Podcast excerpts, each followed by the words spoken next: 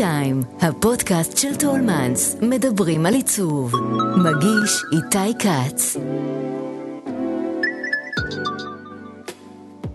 אנחנו מאמינים ש, שצורת המגורים או צורת החיים הוורטיקלית הזאת, שאנחנו מדברים בפרויקטים מגדליים מאוד מאוד גדולים, אנחנו חושבים שיום יבוא ו, והדבר הזה ישתנה. כלומר, המפגש הזה בין ההוא שלוקח, אה, אה, יורד אה, מדירת המגורים ופוגש את ההוא שהולך לעבוד, הוא יהיה דווקא מפגש טוב.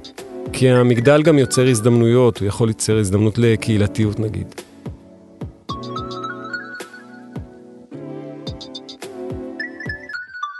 שלום, אני איתי כץ ואתם על T-Time, הפודקאסט של טולמנס, שבו אנחנו פוגשים אדריכלים, מעצבים ויוצרים לשיחה מרתקת על עיצוב, אדריכלות, סגנון חיים ותרבות ישראלית.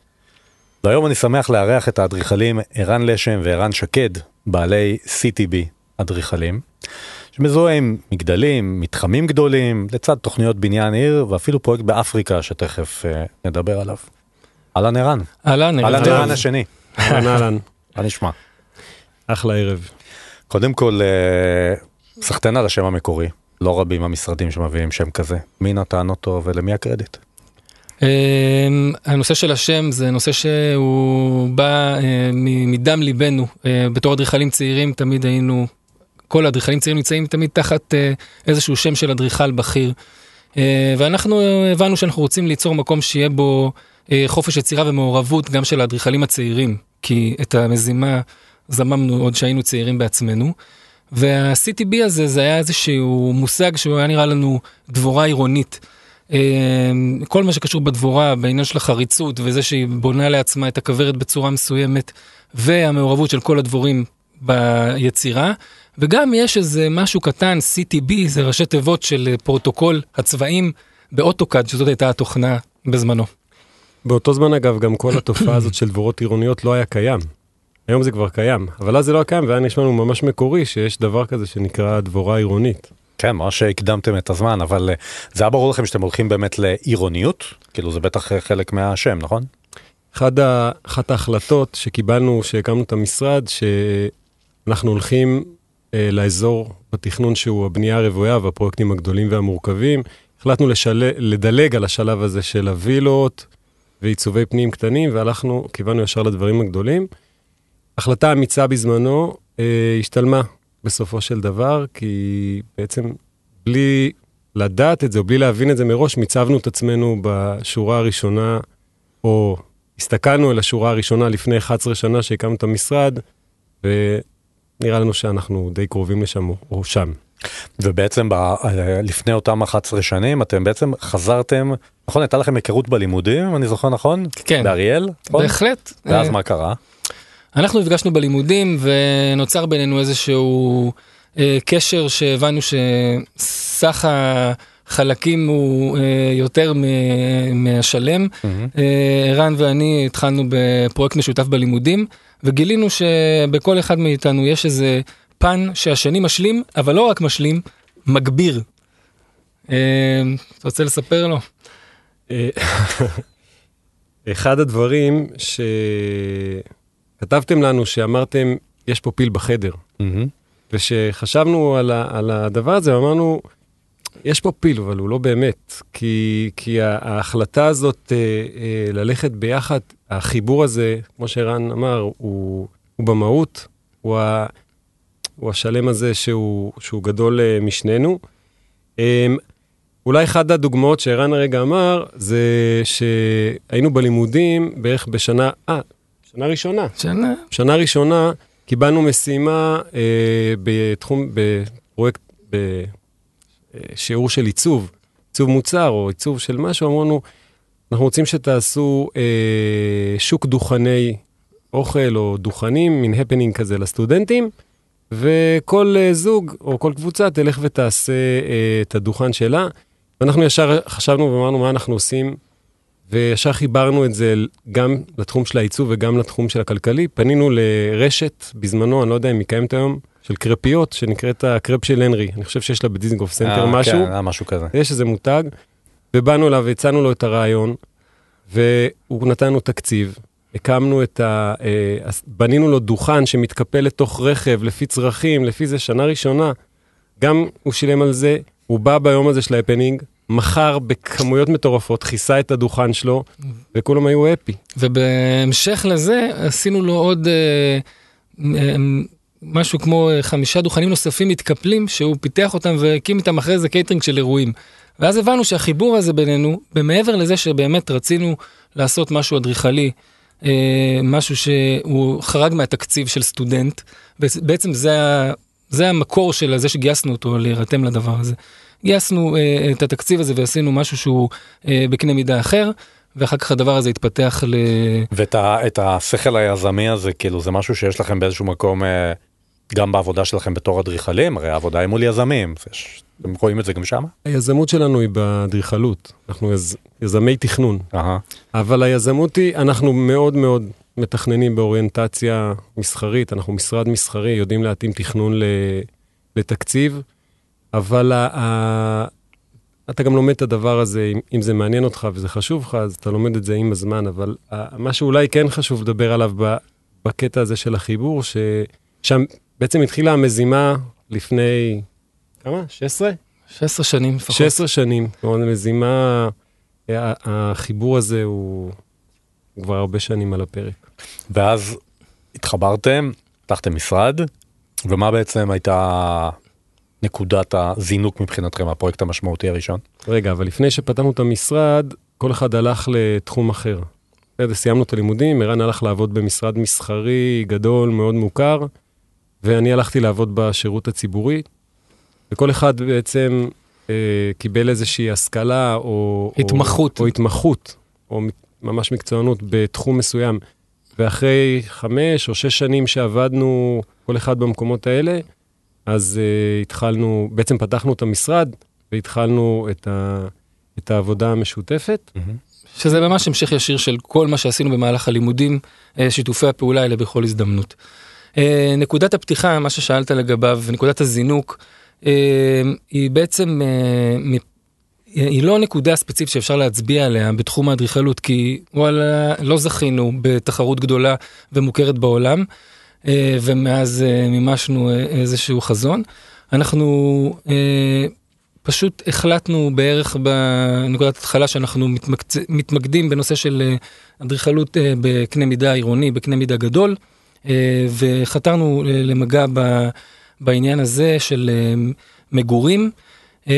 אני חייב להגיד שכן יש אירוע שהוא מאוד מאוד משמעותי מבחינתנו, וזה הנושא, וזה תקופת המחאה החברתית. תקופת המחאה החברתית. מחאת האוהלים. מחאת האוהלים. 2011. 2011, אז uh, זה בערך שנת הלידה של המשרד שלנו. Uh, התחברנו לאיזשהו חזון של לנסות ובאמת לתכנן מגורים. היום קוראים לזה ברי קיימא, זה גם מושג שלא בטוח שיתקיים, אז זה בר קיימא לא רק מבחינה אקולוגית, גם מבחינת יכולת לבנות, לממש ולמכור אותו, ל...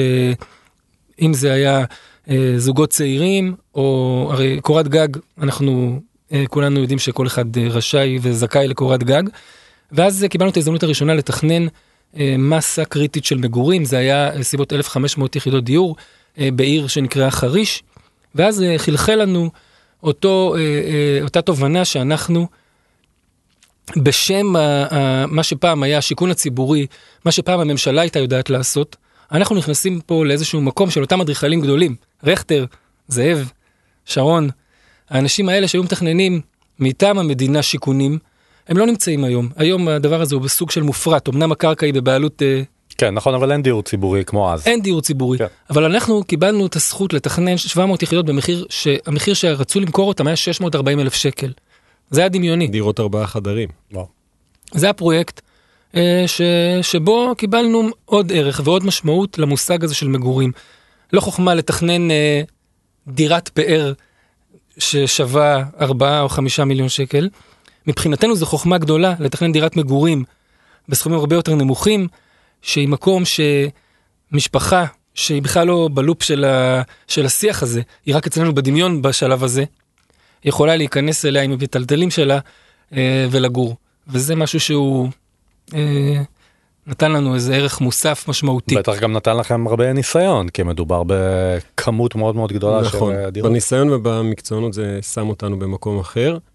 ו- ואני חייב לומר ש- שאין אצלנו נקודת זינוק, כי כל יום הוא נקודת זינוק אה, ל- ליום הבא אחריו. כלומר, מבחינתנו אנחנו משרד אה, בתחילת דרכו, מבחינת הרצון לצמוח ולגדול ולעשות, אה, ולעשות דברים, ולכן בדיוק, אוקיי, אז נקודת הזינוק שלנו היא, היא מחר. אוקיי, נחזור, נחזור לזה מחר ונבדוק מה, מה קרה מאז. בואו נדבר, דיברתם על חריש, בואו נלך אה, ממש קרוב לכאן, לאולפן, שרונה. אה, פרויקט ענקי שאתם אה, אה, מעורבים בו עמוקות, בואו תספרו. אה, שרונה זה אה, באמת אחד הפרויקטים הגדולים והמורכבים מאוד שאנחנו עוסקים בהם. הוא נמצא היום בביצוע מאוד מתקדם. אה, שרונה היה הימור. אה, פנה אלינו יזם וביקש אה, שנתכנן עבורו לצורך גיבוש אה, קבוצת רכישה. ואנחנו נתנו שם את כל מה שיכולנו. ובסופו של דבר הקבוצה זכתה, ודיברנו על נקודות זינוק, אז גם זאת הייתה נקודת זינוק, וקיבלנו פרויקט אה, גדול מאוד לתכנן בעיר מרכזית, בלוקיישן היסטרי.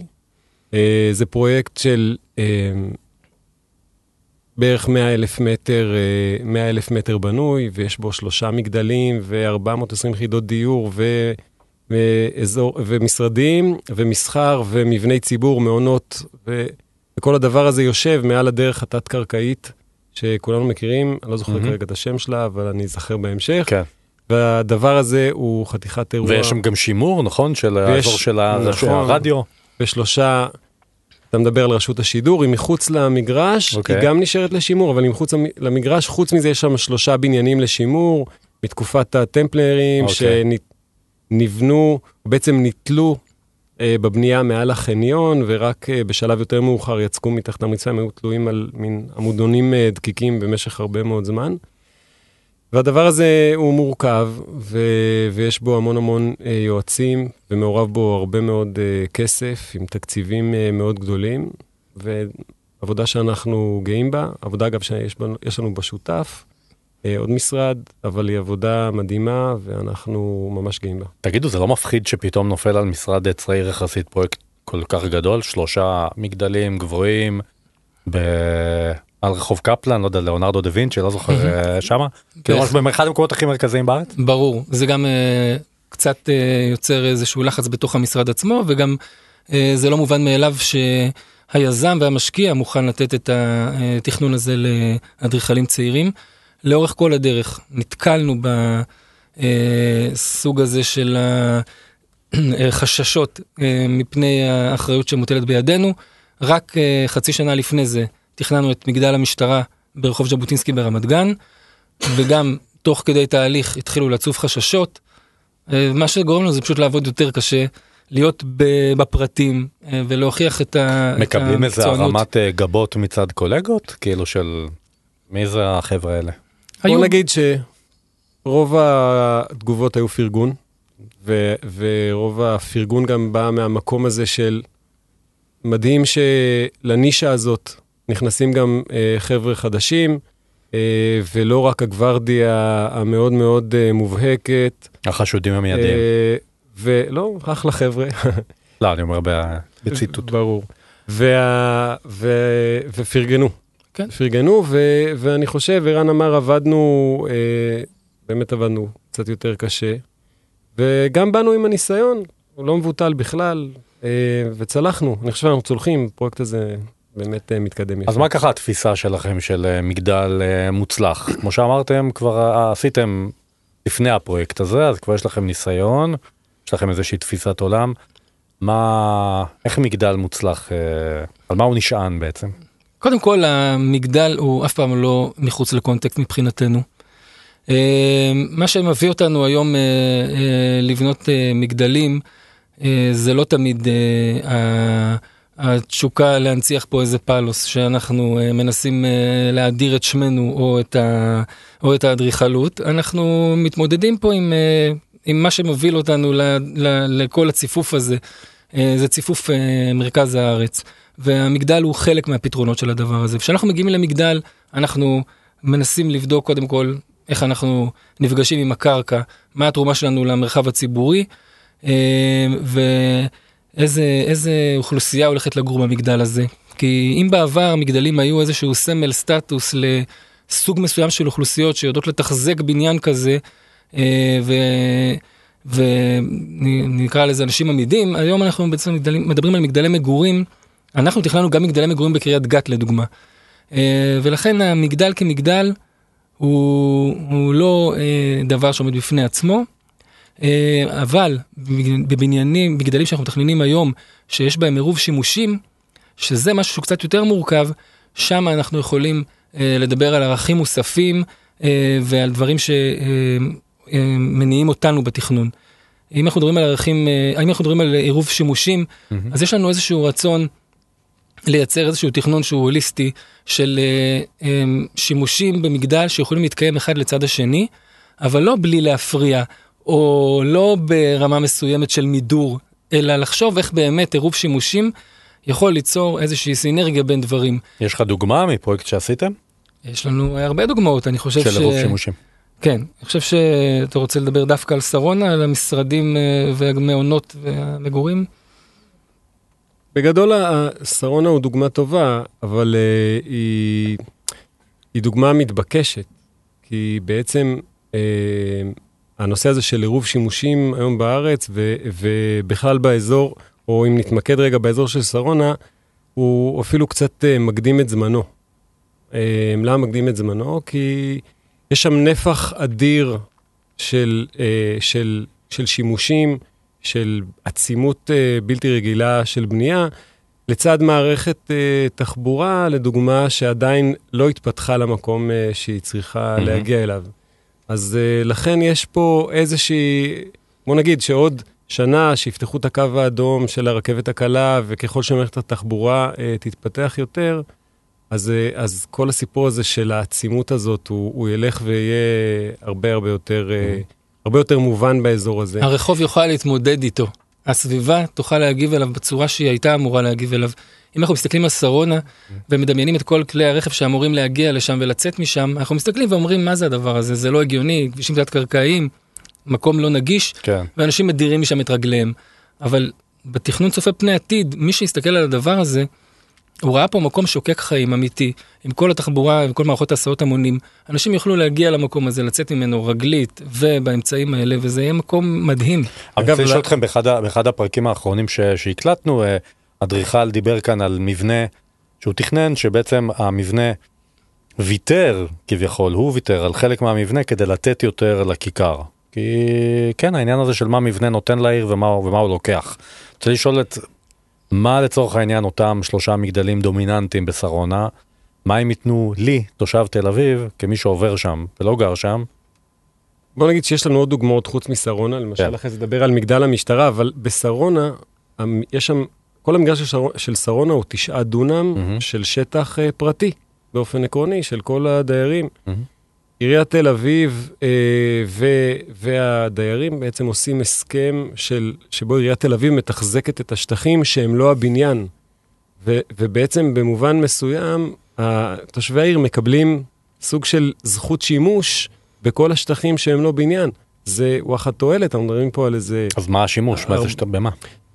השימוש אה, בתנועה, בקישוריות. פעם יכולת, בסדר, זה קצת uh, עתיק, אבל יכולת פעם לקחת את השטח הפרטי שלך, לגדר אותו, והוא השטח שלך, אין, mm. אין לאף אחד זכות להסתובב שם. אבל באזור כזה, ואגב, זה הולך ורווח לא רק שם, גם זולג לעומק הפריפריה, מה שאנחנו קוראים, השטחים האלה שבין הבניינים, הם נהיים נחלת הכלל, uh, עדיין נשארים בבעלות פרטית, אבל נחלת הכלל, וזה תועלת ציבורית uh, בעיניי משמעותית uh, mm-hmm. וגדולה. מגדל המשטרה לדוגמה הוא בסטבק מאוד מאוד משמעותי מרחוב ז'בוטינסקי, רחוב שהוא צפוף וסואן. זאת אתנחתה ירוקה שמלכתחילה בכל התכנון של השטח הפרטי, אנחנו מראש עם זכות מעבר מלאה וזיקת הנאה לציבור. אה, מה שמעניין שם גם שיש דופן אחת שהיא בעצם דופן של תא מעצר טיגארט בריטי שהוא אה, לשימור, כן. שהוא חלק מהפרויקט. ו- וזה, נגיד ברחוב ז'בוטינסקי אתנחתא מהסוג הזה היא באמת דבר שהוא היה חיוני. נכון שלא תמיד אנחנו כאדריכלים שמגיעים לתכנן את הבניין, היינו אחראים גם על תוכנית הבינוי, אבל במקרים רבים אנחנו מוסיפים ומשנים את תוכנית הבינוי בשביל לאפשר דברים נוספים. עכשיו אנחנו עורכים תוכנית בראשון לציון, באזור הסינמה סיטי. יש לנו מתחם שאנחנו עושים לו גם את התב"ע.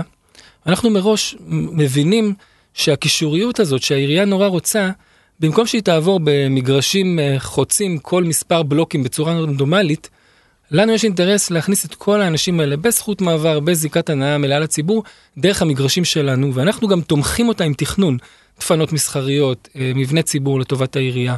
ובעצם במקום הזה של הרצון שלנו להתערב בעירוניות, וגם מצד אחד למקסם את היכולת של אותו יזם ליהנות מהתנועה העוברת במגרש שלו, אנחנו גם מחובתנו כאדריכלים להחזיר לציבור כמה שאנחנו יכולים. אגב, היום זה גם קורה בתוך הבניינים עצמם, בתוך המגדלים של שרונה, לדוגמה. Mm-hmm. יש לנו 5,000 מטר של מבנה ציבור. יש שם אשכול גנים ו- ומעונות יום. בפרויקט אחר בבת ים שאנחנו עושים במגדל השינה, ואנחנו, שהוא פרויקט קטן יחסית, הוא מגדל, אבל הוא יחסית קטן, אנחנו נותנים uh, כמעט, קרוב לקומה עבור הציבור. הציבור uh, נהנה, זה, וזה קורה במרבית הפרויקטים היום. Uh, גם היזמים מבינים שהציבור uh, צריך להרוויח. הוא מרוויח. ונתקלתם מן הסתם בפרויקטים האלה במגדלים, אה, בטח באתגרים כאלה ואחרים, אתם יודעים להגיד על איזשהו פתרון שהצלחתם, אה, שאתם ככה גאים בו, של וואו, היה לי כאן איזה אתגר ומצאנו לו כאן איזה פתרון מעניין? Hey, קודם דיברנו על הסוגיה הזאת של עירוב שימושים. אני רוצה לקשור את זה דווקא, כן. דווקא לשאלה הזאת שלך, כי כשאתה הולך לפרויקטים מורכבים ואתה בעצם צריך להכניס המון המון שימושים לתוך בניין אחד, ואתה בעצם שואל את עצמך איך הדבר הזה צריך לתפקד. היום יש איזושהי תפיסה שאומרת, ואנחנו מתכננים לפי התפיסה הזאת, שצריכה להיות הפרדה מוחלטת בין השימושים. כלומר, אם אני עכשיו אה, לוקח אה, את הילד לגן ויורד במעלית, אני לא אפגוש את, ה, את, ה, את, ה, את מי שבא לעבודה, למשרד בבוקר, mm-hmm. כנראה, אנחנו לא רוצים שהם ייפגשו. או כל נושא התפעול של המסחר לא יפגוש אף פעם את, ה, את זה שיורד לחנייה באוטו. אנחנו עושים איזושהי הפרדה מוחלטת. זה הופך את, ה, זה הופך את הסיפור הזה למאוד מורכב, לראות שהתנועות לא חוצות אחת את השנייה. אבל יש, בנקודה הזאת דווקא אנחנו חושבים שיש, שיש לנו איזושהי בשורה, כי אנחנו חושבים שהדבר הזה הולך להשתנות. אנחנו מאמינים ש, שצורת המגורים, ה, או צורת החיים הוורטיקלית הזאת, שאנחנו מדברים בפרויקטים מגדלים מאוד מאוד גדולים, אנחנו חושבים שיום יבוא ו- והדבר הזה ישתנה. כלומר, המפגש הזה בין ההוא שלוקח, אה, אה, יורד אה, מדירת המגורים ופוגש את ההוא שהולך לעבוד, הוא יהיה דווקא מפגש טוב. כי המגדל גם יוצר הזדמנויות, הוא יכול ליצר הזדמנות לקהילתיות נגיד. אה, והקהילתיות הזאת מדברת על מפגשים, על מקומות משותפים, לכן בעיני רוחנו אה, אנחנו רואים שהעתיד אה, אה, דווקא ישנה את, את תפיסות התכנון. עוד, עוד מורכב, יש עוד מורכבויות בתכנון של, של מגדלים, במיוחד של, של עירוב שימושים. יש לנו מגדל, יש לנו פרויקט שנקרא מגדל השנהב mm-hmm. בבת ים. זה פרויקט ש, שהוא עירוב שימושים, שיש בו גם מסחר, גם מגורים, גם תעסוקה, גם מבני ציבור. אה, ומעבר למורכבות אה, שדיברתי עליה קודם, אנחנו אף פעם לא רוצים לראות אה, בתפיסה התכנונית האדריכלית שלנו את ההבדל בין השימושים. כלומר, הנה, שתי קומות ראשונות, רואים שזה מסחר, ומעליהם מין איזושהי עוגת קצפת כזאת, עוגת חתונה שיש לה כן. קומות, ואנחנו תמיד משתדלים לייצר איזשהו תכנון שהוא יותר הוליסטי, אחיד. והמגדל השנהב הוא דוגמה טובה, הוא נמצא כרגע שלב של רישוי, אני מקווה שעוד שנה, עוד כמה שנים נוכל גם לראות אותו. זה פרויקט שהוא גם מגדל שמסתובב ופונה לים, בת ים, אה, פרויקט אה, גם שיישמנו בו קצת מורכבות. אתם רוצים להגיד משהו על אה, פארק אה, שרון? שהיה לכם שם אה, חלק? מי ידבר? ערן כנראה ידבר. בהחלט. פארק אריאל שרון זאת אה, באמת הייתה הזדמנות אה, אה, מדהימה לקחת חלק בתכנון של הפארק המטרופוליני הגדול ביותר בגוש דן, שהבסיס שלו זה בעצם פשט הצפה, שזה גם סוגיה שעם כל ההתחממות הגלובלית, אנחנו בכל זאת יכולים להגיד כמה דברים טובים על המדינה.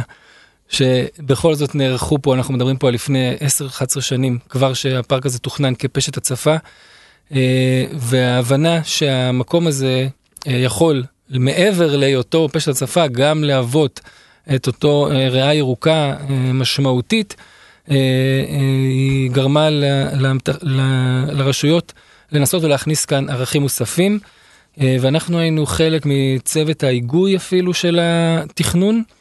ובסופו של דבר גם ערכנו את התוכנית הסטטוטורית שמאפשרת לקיים את כל הדברים שבה, שעדיין אה, מתוכננים בהדרגה אה, בתוך הפארק.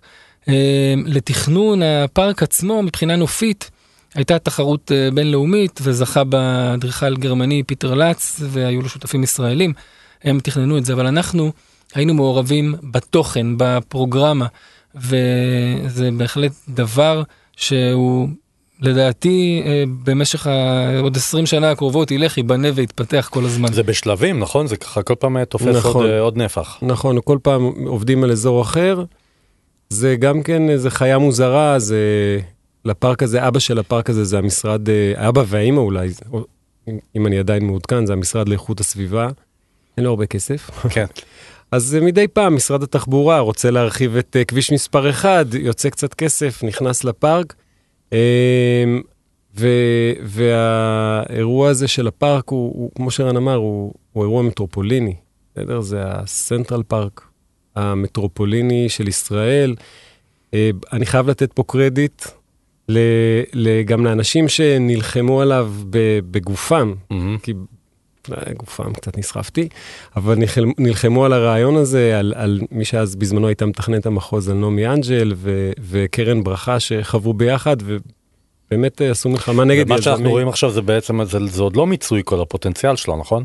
לא, לדעתי אה, אנחנו קצת רחוקים ועושים עכשיו שם, זה עובד בשלבים, כל פעם לוקחים אזור אחר, אבל בסוף אנחנו צריכים לזכור, ערן אמר את זה, זה הפרויקט הזה הוא בעצם התחיל כי פרויקט של ניקוז נחל איילון, כן. איך נחל איילון לא סותם לנו את נתיבי איילון, אה, כמו שאני יודע, יותר ותיקים מאיתנו זוכרים כן. שהיה קורה. פעם במאה שנה בתכנון. ו, ו, והפרויקט הזה הוא הפך להיות פארק אה, מדהים. תגידו, לא רחוק משם, אבל משהו אחר, מתחם האלף בראשון לציון. אה, אולי זו הזדמנות גם לשמוע מה הולך להיות שם, כי זה, אנחנו רואים את הפרסומות ואת העניינים, מה... מה הולך אמ, לראות שם עוד חמש שנים? עשר שנים? אנחנו כרגע מעורבים בשני פרויקטים שם אה, שנמצאים אה, בתכנון מפורט לביצוע ובאיזושהי תב"ע. אני אגיד לך מה ש... מה שבאמת מעניין שם שבסופו של דבר מי שמסתכל על התמונה המלאה רואה שיש פה גם תוספת של אה, שטחי תעסוקה מאוד מאוד משמעותיים בגוש דן אבל גם השכילו להבין מהר מאוד שצריך להכניס שם מגורים, והרבה מגורים. והרעיון הזה, שאולי עם אותו אה, חזון שצופה פני עתיד, שבאמת אנשים לא יוכלו כל היום להמשיך לנסוע פה, בתוך ה... אה, לא יודע, אין פה, הפקקים האלה, כן. פשוט ייצרו מקומות תעסוקה ומקומות מגורים בסמיכות, וזה הגדולה של המקום הזה. כי, כי זה נפל להם שם האסימון הזה, וזה מה שקורה עכשיו. וזה אזור אה, מאוד מעניין, יש לנו שם פרויקטים של אה, מגורים, יש לנו שם פרויקטים של אה, מגורים להשכרה לטווח ארוך, יחידות דיור קטנות, אה, פרויקטים של תעסוקה, באותו, זה פרויקט אחד של עירוב שימושים של תעסוקה, מגורים ומעונות סטודנטים, שגם, כמו שאמרתי, לקחת אוכלוסייה ו- ו- ולאפשר לה לגור באזור אה, קרבת אה, אזור העבודה שלהם, שזה נשמע לי, נ, אנחנו נדרשים לזה, אה, לאור הפקקים ומה שאנחנו חווים היום. מעניין. יש עוד איזה פרויקט שלכם שהייתם רוצים uh, לעבור? בוא נדבר רגע על הפרויקט בגאנה. יאללה. אוי גאנה. הרחק מפה. אז uh, אחד הדברים המאוד מעניינים שקרו לנו זה שחברנו uh, לאיזושהי קבוצה uh, שזכתה באיזשהו מכרז uh, uh, להקים uh, ולהפעיל איזשהו בניין uh, עבור חברת הגז הלאומית של גאנה. Uh, ונתקלנו בפרוגרמה מאוד מעניינת אה, סך הכל אה, מדובר שם באנשים שזה בעצם אה, אירוע הכי, פסגת הציוויליזציה שהם נתקלים בו ביום, חלק מהעובדים. ולכן בתוך הבניין הזה, מעבר לזה שיש שם את חללי התעסוקה, יש שם גם מעונות לילדים, מרפאה, מסעדות, כל מיני מענה לצרכים היומיומיים של העובדים. מקלחות. ואנחנו לקחנו את זה אה, מבחינתנו הכי רחוק שאפשר, אה, זה להגיע הביתה אה, בשביל חלק מהאנשים. זה היה עבודה מאוד מעניינת, עם, זה היה עוד לפני הקורונה, קיבלנו את הפרויקט. זהו, אז בטח במהלך הקורונה, מה זה היה? ב... ואז הלכנו להתחסן את כל החיסונים המתאימים לטיול לאפריקה, ואז המציאו מחלה שאין לה חיסון, ולא הצלחנו להגיע לשם אף פעם. הפרויקט הזה בנוי אנחנו... כמעט לגמרי, ולא היינו שם פעם אנחנו... אחת. אנחנו... עדיין. עדיין? עדיין. מדהים. אנחנו עובדים שם עם רחפן קבוע שעולה בכל יום, אני לא רוצה להגיד איזה יום, כי זה לא בדיוק אה, יום, אה, לא יודע, יום שבת. אה, רחפן שעולה מדי פעם לא ושולח לנו...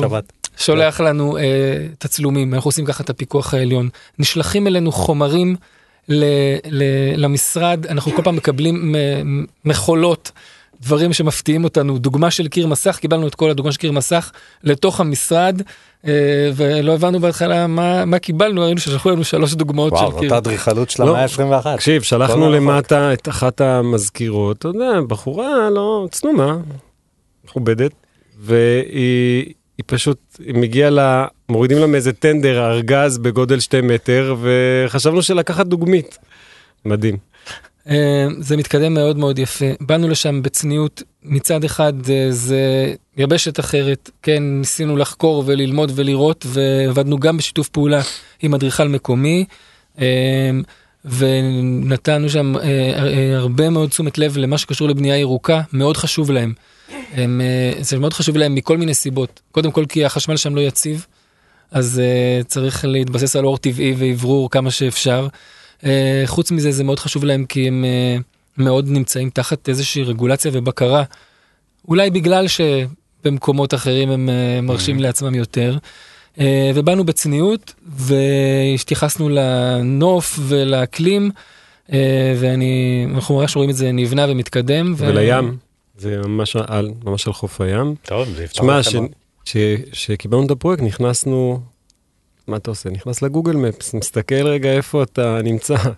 הזיה, באמת, אתה, הבניין הוא, הוא די stand alone בתוך משהו, ש... עיר, כפר כזה, פחונים, קצת בניין, לא קצת, זה עיר גדולה, אבל זה העיר השנייה בגודלה ב...